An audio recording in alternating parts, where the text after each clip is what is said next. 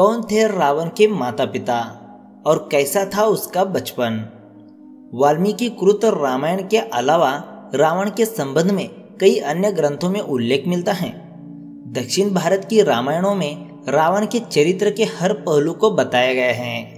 रावण के बारे में वाल्मीकि रामायण के अलावा पद्म पुराण श्रीमद् भागवत पुराण, कर्म पुराण, महाभारत आनंद रामायण, दशावतार चरित आदि हिंदू ग्रंथों के अलावा जैन ग्रंथों में भी उल्लेख मिलता है।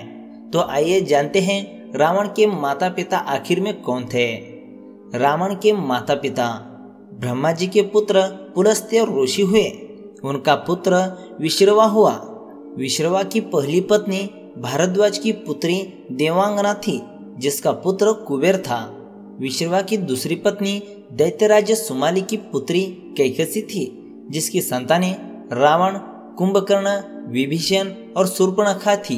खर, दूषण कुंभिनी अहिरावण और कुबेर रावण के सगे भाई बहन नहीं थे। अगर हम रावण के जन्म के बारे में बात करें तो वाल्मीकि द्वारा लिखित रामायण, महाकाव्य पद्म पुराण तथा श्रीमद् भागवत पुराण के अनुसार हिरणाक्ष एवं हिरण्यकशिपु दूसरे जन्म में रावण और कुंभकर्ण के रूप में पैदा हुए। कैकेसी ने अशुभ समय में गर्भ धारण किया। इसी कारण से उसके गर्भ से रावण तथा कुंभकर्ण जैसे क्रूर स्वभाव वाले भयंकर राक्षस उत्पन्न हुए। तुलसीदास जी के रामचरित मानस में रावण का जन्म शाप के कारण हुआ है।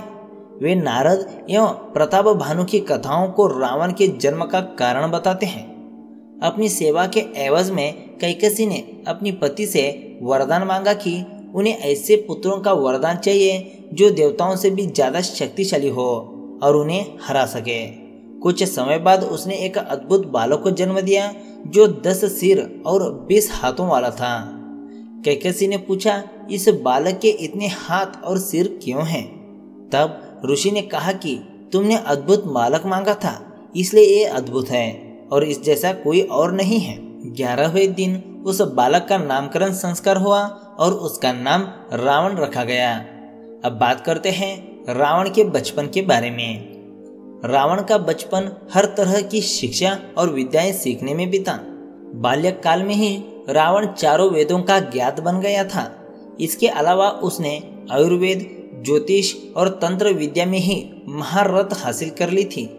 युवा होते ही वह कठोर तपस्या करने के लिए जंगलों में चले गए।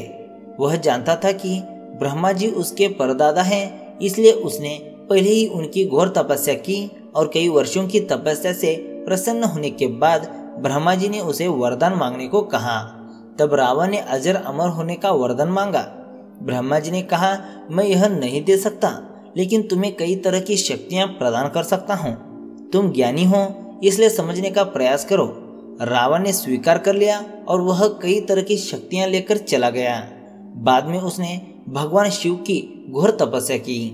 तो आज आप जान चुके होंगे कि एक्चुअल में रावण के माता पिता कौन थे और उसका बचपन कैसा था।